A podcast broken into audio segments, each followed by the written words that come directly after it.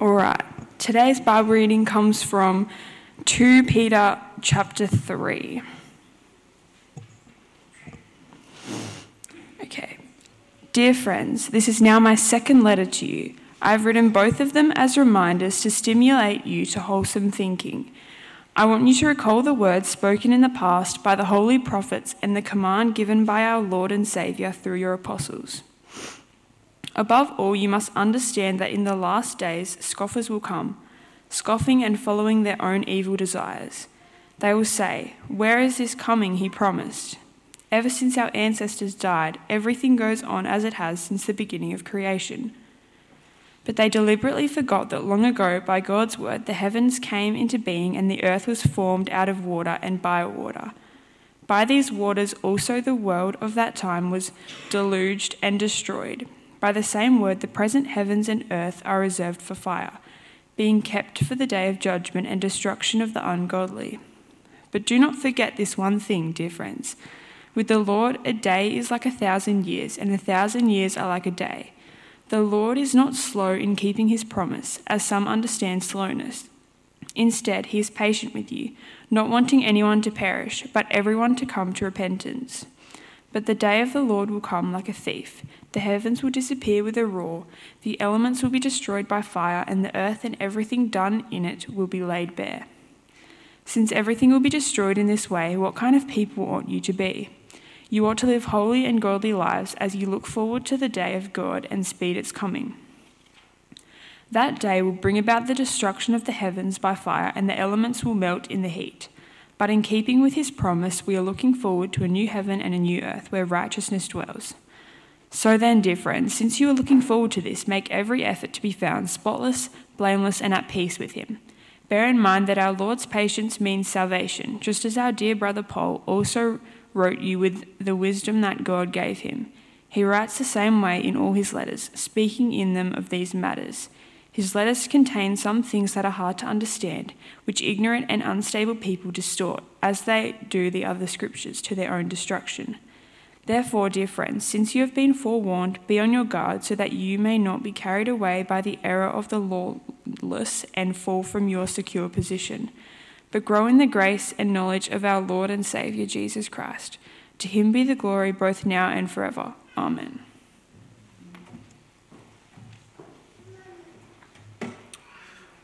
And it's a great joy to be with you uh, this morning again uh, and bringing the word. Uh, please keep your Bibles open to 2 Peter chapter 3, and we'll uh, be looking at verse by verse later. But let me um, start with pray. Please join me. Heavenly Father, we thank you for your word. Thank you that we can come together um, as your people, brothers and sisters in Christ, and uh, open your word. And we pray, would you please speak to us? Uh, keep us away from any distraction, the, the thoughts in our head. Um, and we pray that we, you would change our heart uh, by your precious gospel, and we may grow and become more and more like Jesus. Um, in Jesus' name, amen. In 2012, Duke philosophy professor Alex Rosenberg addressed a series of questions from an atheistic perspective. Is there a God? No. What is the purpose of the universe? There is none. What is the meaning of life? There is none. Is there a soul? Is it immortal? Are you kidding? What happens when I die? Everything pretty much goes on as before, except us. What is the difference between right and wrong, good and bad? There is no moral difference between them. Why should I be moral? Because it makes you feel better than being immoral. Is abortion, euthanasia, suicide, paying taxes, or anything else you don't like forbidden, permissible, or sometimes obligatory? His answer anything goes. Now, you might think you can build your moral tower higher on equality and human justice and human rights. But when you remove God from that moral structure, you don't just lose your morality, your sense of meaning loses too. And when an individual rejects the idea of God and his justice and judgment, serious consequences follow. You see, all of us, all of us grow up with a sense of justice, don't we? Here's an example. When you read any part of human history, you see so much injustice. What happens? Or if you turn on the news every morning, there's always some terrible things happening, isn't it? And when you see injustice, what happens? You see, innately, we have a sense of justice. And we think, what are we going to do? Well, here's what you can do. You can either, first, firstly, you can either reject the idea of the whole injustice. Because, like Alex Rosenberg says, since everything will go on, because if your morality comes from a society, then you can't just say the injustice you see is wrong. There has to be a standard beyond which that you can appeal to. To talk about good, bad, right, and wrong, you're appealing to a standard beyond you, or else it's just an opinion. It just becomes an opinion. Secondly, the second option is you become the judge yourself, fighting for injustice. Go to uh, Bongo Bongo Island and fight for injustice there.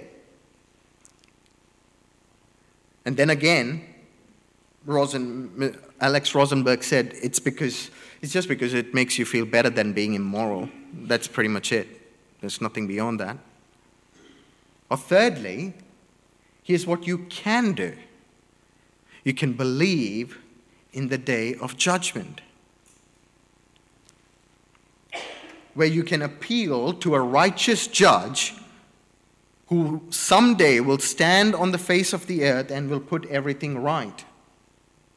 You see, believing in the judgment day has enormous implications on the questions of good and evil. Now, this passage today teaches us about what is happening on the judgment day and how it affects on those who believe it. In, in this passage, Peter summarizes his concerns about the mockers while also firmly placing the church in the context of the end times. And today I'd like you to look at three points where we see Peter's encouragement as well as his warning. We're going to look at remember, here's three points remember God's word, remember God's warning, and remember God's promise. Okay?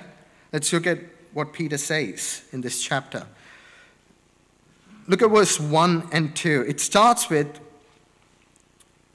Peter has written this letter to remind us to remember what the holy prophets have spoken, that is the Old Testament, and the commandments of the, our Lord and Savior Jesus Christ that has been given to us through the apostles, that is the New Testament. Now, this clear is the teaching of the Bible. The way to understand about this judgment day is by knowing what has been said in the Bible. Peter wants us to recall and understand this, to keep eyes of our heart and ears of our mind to be focused in the truth of Christ Himself.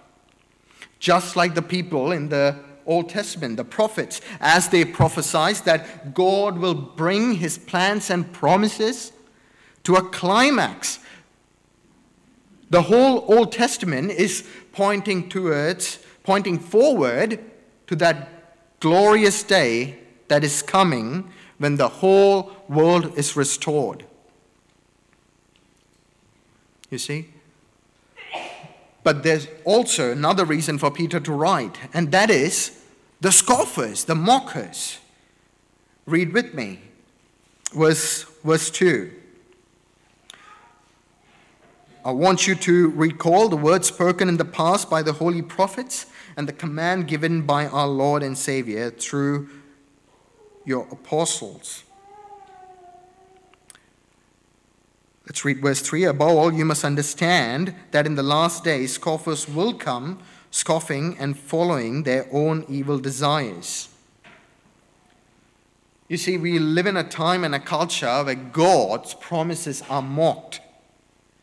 Scoffers now may appear knowledgeable due to their high sounding doubts and questions and the way they frame their uh, question with such eloquence and big vocabulary words, but they are actually driven by their disobedience and evil desires. Peter has already warned us that we must not be taken in by their evil desires.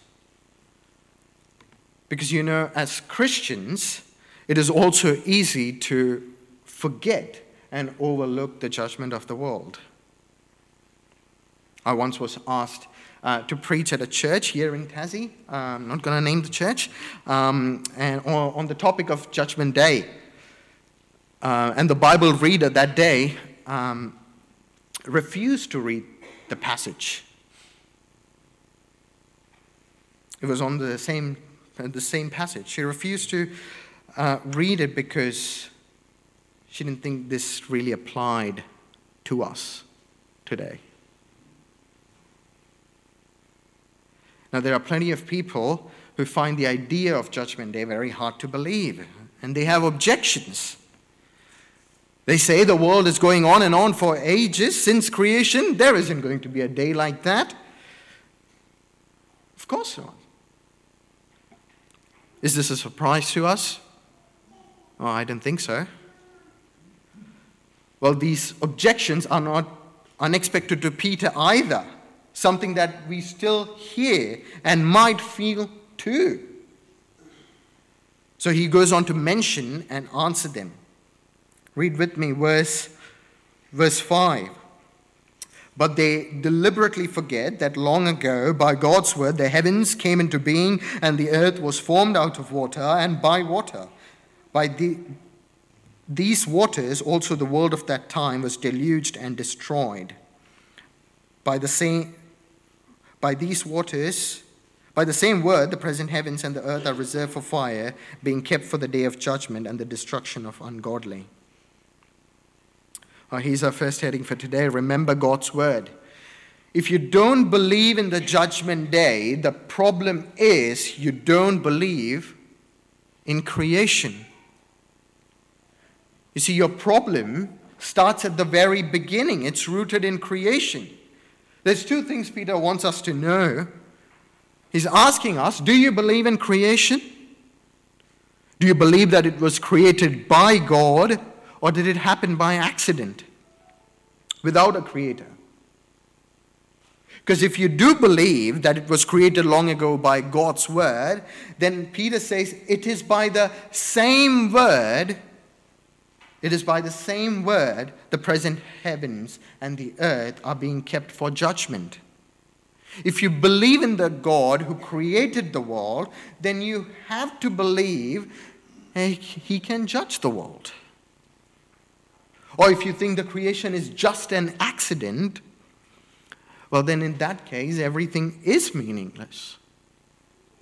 There is, if there is no God who created the world, then we are left with the disturbing reality that we live, we die, and we are forgotten. Yuval Harari, the Israeli historian, in his book Sapiens, uh, he tells a story of humanity from um, the beginning. He says this quote as far as we can tell from a purely scientific viewpoint, human life has absolutely no meaning. Humans are the outcome of blind evolutionary process that operate without goal or purpose. Our actions are not part of some divine cosmic plan, Hence, any meaning that people ascribe to their lives is just a delusion. End quote. Let me ask you this Do you believe that your life is a delusion? I don't know, maybe you do. Or maybe you're thinking of the things in your life that is meaningful. You see, if you do believe or don't believe that, but we all know deep down inside our heart we don't want Harari to be right. If you don't believe in the judgment day, you don't believe in the meaningful creation. You must see nothing that you do makes any final difference. There is no moral difference between right and wrong, good and bad. Anything goes. There is no final justice. We are left with a sad and a disturbing reality. Judgment Day and the idea of meaningful creation, they are connected. They go together. They make perfect sense together. And on that judgment day, Peter says, read with me verse 7. What does it say in verse 7? Those who have failed to meet the standards of God will be declared ungodly and will face destruction. Because it perfectly makes sense that the God who created the universe can only judge it but then this raises a question for some, doesn't it? We have seen so much injustice. Why hasn't God done anything yet? Why is he being slow? That brings us to our next point. Remember God's warning. Look at what Peter says in verse 8 and 9. But do not forget this one thing, dear friends. With the Lord, a day is like a thousand years, and a thousand years are like a day. The Lord is not slow in keeping his promise, as some understand slowness. Peter points out when God says, I'm coming soon, it's your lack of perspective that you think he's being slow. Your and my perspective is far further behind God's perspective. Our understanding of time is different than God's timing. He lives in, lives in eternity. He's not being slow. Instead, he's being patient with us, not wanting anyone to perish, but everyone to come to repentance. The whole purpose of his patience is to do with his love and grace for his people. And you see, who will stand on the judgment day? Is it the moral ones? Is it the ones who think they're good? The self righteous? Who doesn't need God? What does Peter say in verse 9?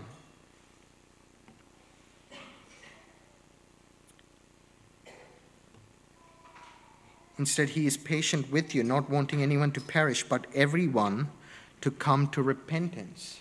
It's not the good, the moral ones who will stand on the judgment day, but the ones who know they're not, the ones who admit they're not before God.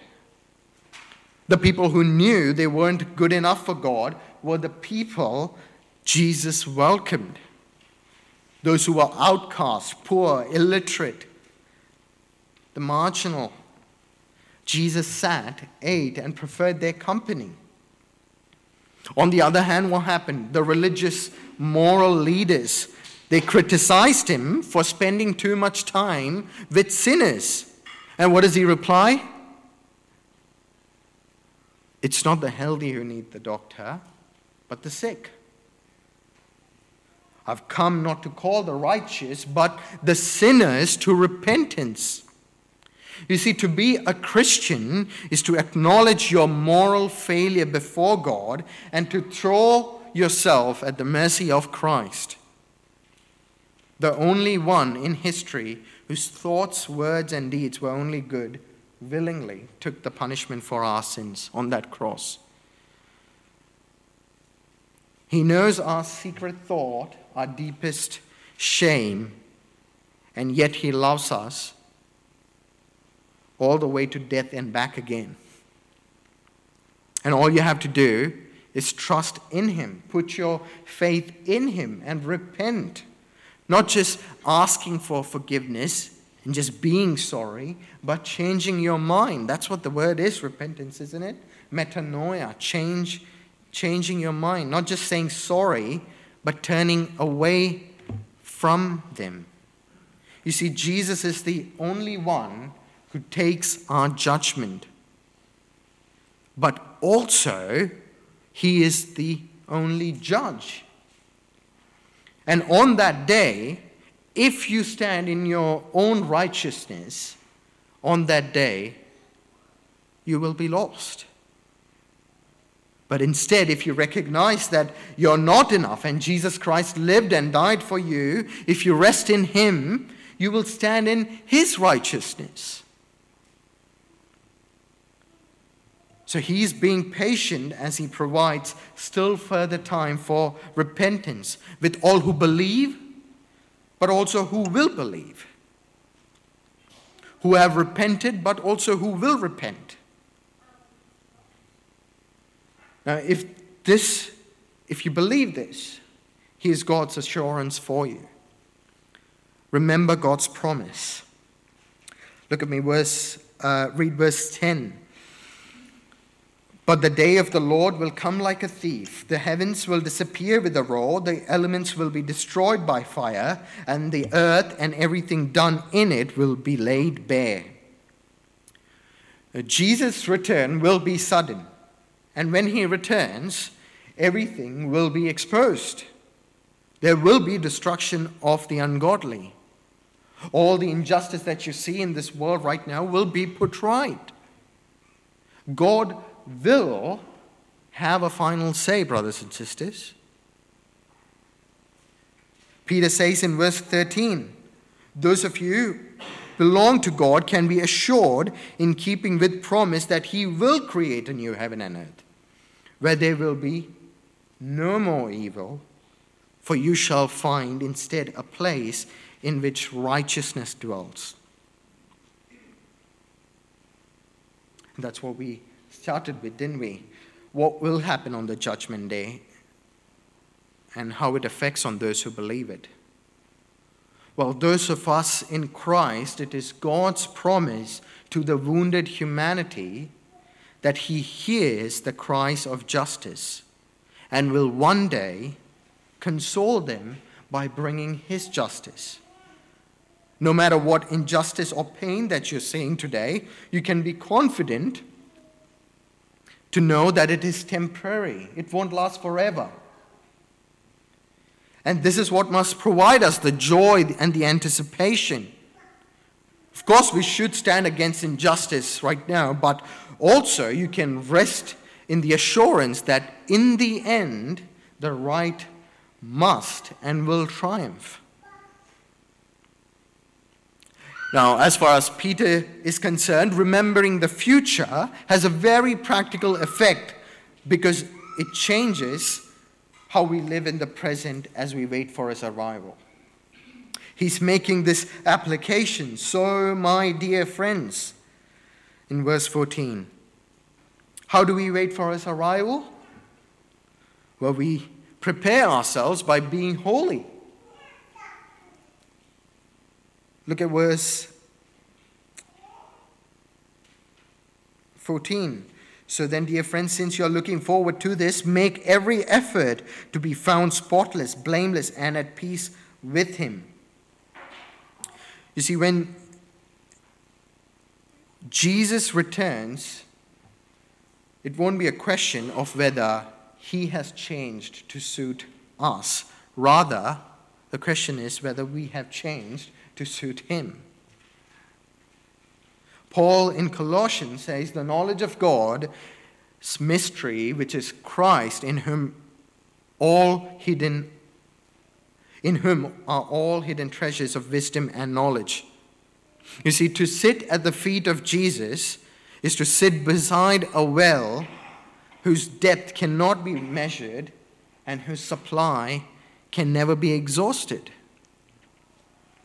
I love the way uh, C.S. Lewis describes in his book Prince Caspian, where, in which he describes little Lucy's reunion with Aslan, the mighty lion. You see, when Lucy sees Aslan, he goes up, Aslan, you're bigger. And the mighty lion, uh, Aslan replies, That is because you're older, little one. And Lucy is, oh, um, ah, not sure. Are you sure? Not because you are? And what does the mighty lion reply? I'm not. But every year you grow, you will find me bigger. Brothers and sisters, as we grow in our faith, Christ will seem even bigger, even more glorious than we first believed. You see, every day, if you remember, Today is the day of the Lord. It will change us in so many ways, wouldn't it? Each day you will live a life worthy of His calling. Each day you ought to glorify Him. And you'll realize that's the only way you're going to grow.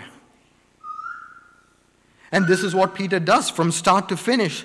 Second Peter is all about how crucial it is to know Jesus. No wonder he wants to spend his last dying days telling people about Jesus.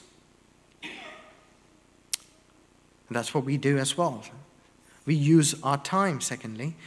We use our time that God has given us. Sometimes it's easy for us to attach ourselves to the visible and urgent things that is right before in front of us like you know injustice and world hunger and there's nothing wrong in that don't get me wrong of course we have to be effective in the world like that with our Christian characteristics of goodness and kindness and giving.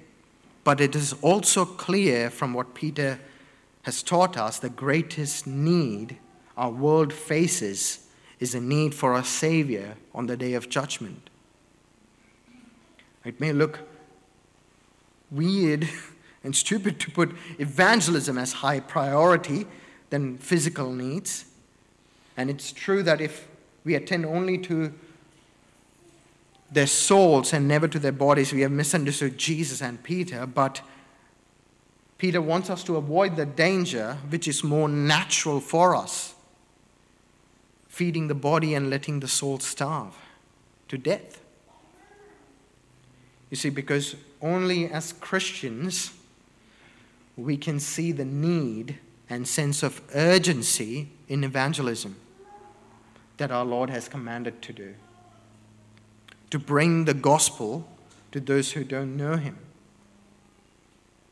So let me ask you this today Do we share Peter's sense of urgency in our use of time, money, and things we pray for? For the day of the Lord is one day closer, brothers and sisters. What would you say to the Lord if he returned tonight? How have you used your time that He has given to us in mercy and to bring Him glory? Let us pray.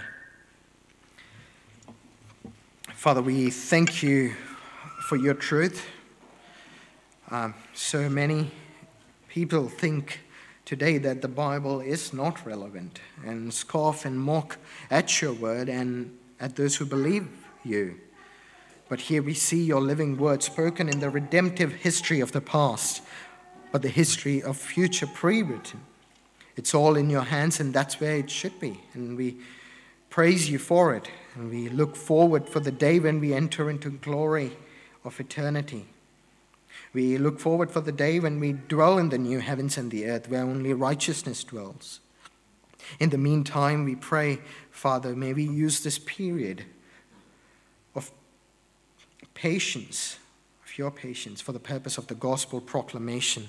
May we Christians unmistakably be known as those who relentlessly and singularly proclaim the gospel of Jesus Christ. May we be known for our gospel in the things that we do, say, and how we live. May we be known for a godly living.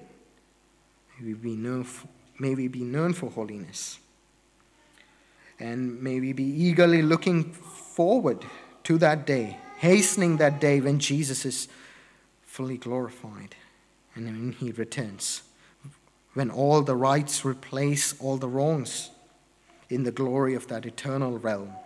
We pray, Come, Lord Jesus, come. But until that time, may we grow in grace and knowledge of our Lord and Savior Jesus Christ, and may not be led astray. May we give you all the glory. Amen.